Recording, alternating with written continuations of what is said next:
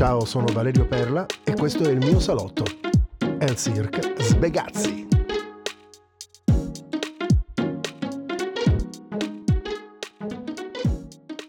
Capitarono per caso in paese?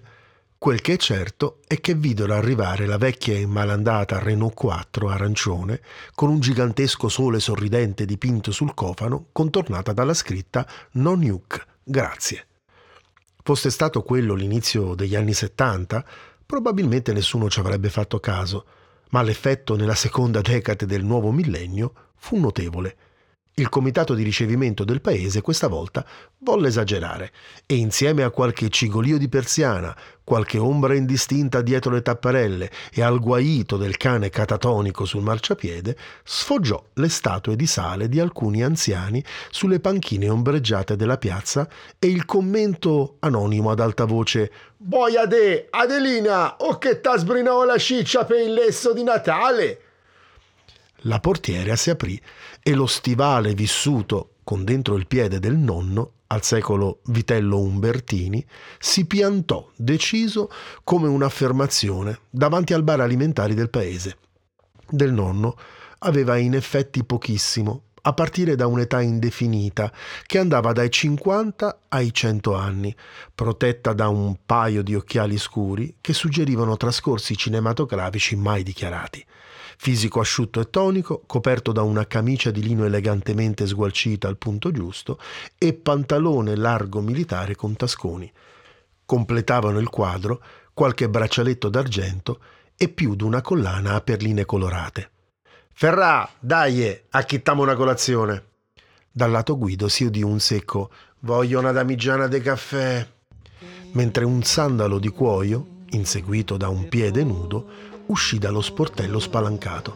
Pantaloncino corto, maglietta aderente con bandiera brasiliana a tutto corpo, fisico asciutto e nervoso, Ferrino De Luigis, in arte Ferraccio, lasciò scorrere le ultime parole di Meditasao de Veloso. E uscì dalla macchina rivolto alle statue di sale con un rassegnato che gli vuoi di il bar alimentari del paese aveva due locali divisi da una porticina piccola e anonima. Uno dei vani era grande e luminoso, con sei tavolini consunti verdino sciatalgia e delle sedie un tempo rosse di plastica intrecciata. Davanti a loro il bancone che pareva piombato lì da una finestra temporale aperta negli anni sessanta, con ancora degli scaffali delle bottiglie di rosso antico, liquore strega, la porticina dava invece su di un antro scuro e ingombro di qualunque mercanzia alimentare e non. Pareva il carico di un antico mercantile greco scaricato alla buona. Spiccavano alcuni sacchi di fagioli secchi e colorati, prosciutto e salame appesi e in fondo un bancone di legno appena illuminato da un neon depresso, con una vetrinetta che conteneva dei ruspanti formaggi radioattivi e ancora altri salumi. Sarete mica degli ziccari del circo? La classica gentilezza e benevolenza del paese li accolse così. Ma de che? Che circo? Se può avere una tanica de caffè e un po' di cornetti? Alle nove di mattina? Tutto finito, caffè cappuccini, quanto tu ne vuoi, ma pezzi dolci? Natas, nientes, nienten. Ma sto odore buono de pecorino?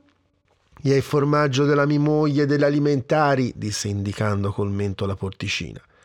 Un guizzo nello sguardo. Il riconoscersi nell'eterna sfida dell'eroica falange di quelli che la vita ha insegnato a non fare gli schizzinosi e per i quali colazione può essere coniugata in termini più liberi e pericolosi. A Ferrà, butta occhio, che me sa che amo svortato bene. Intanto al campo, sollevato il pilone centrale, con un gemito e uno scatto secco, i vecchi paranchi che collegavano la ragnatela di funi ai pali laterali avevano ceduto. Giacevano a terra rotti, circondati dagli sguardi e dal silenzio inespressivo di tutti. Vuoi che in paese non ci sia un fabbro? disse lo Sbegazzi. Tutti tranquilli, vado a cercarlo.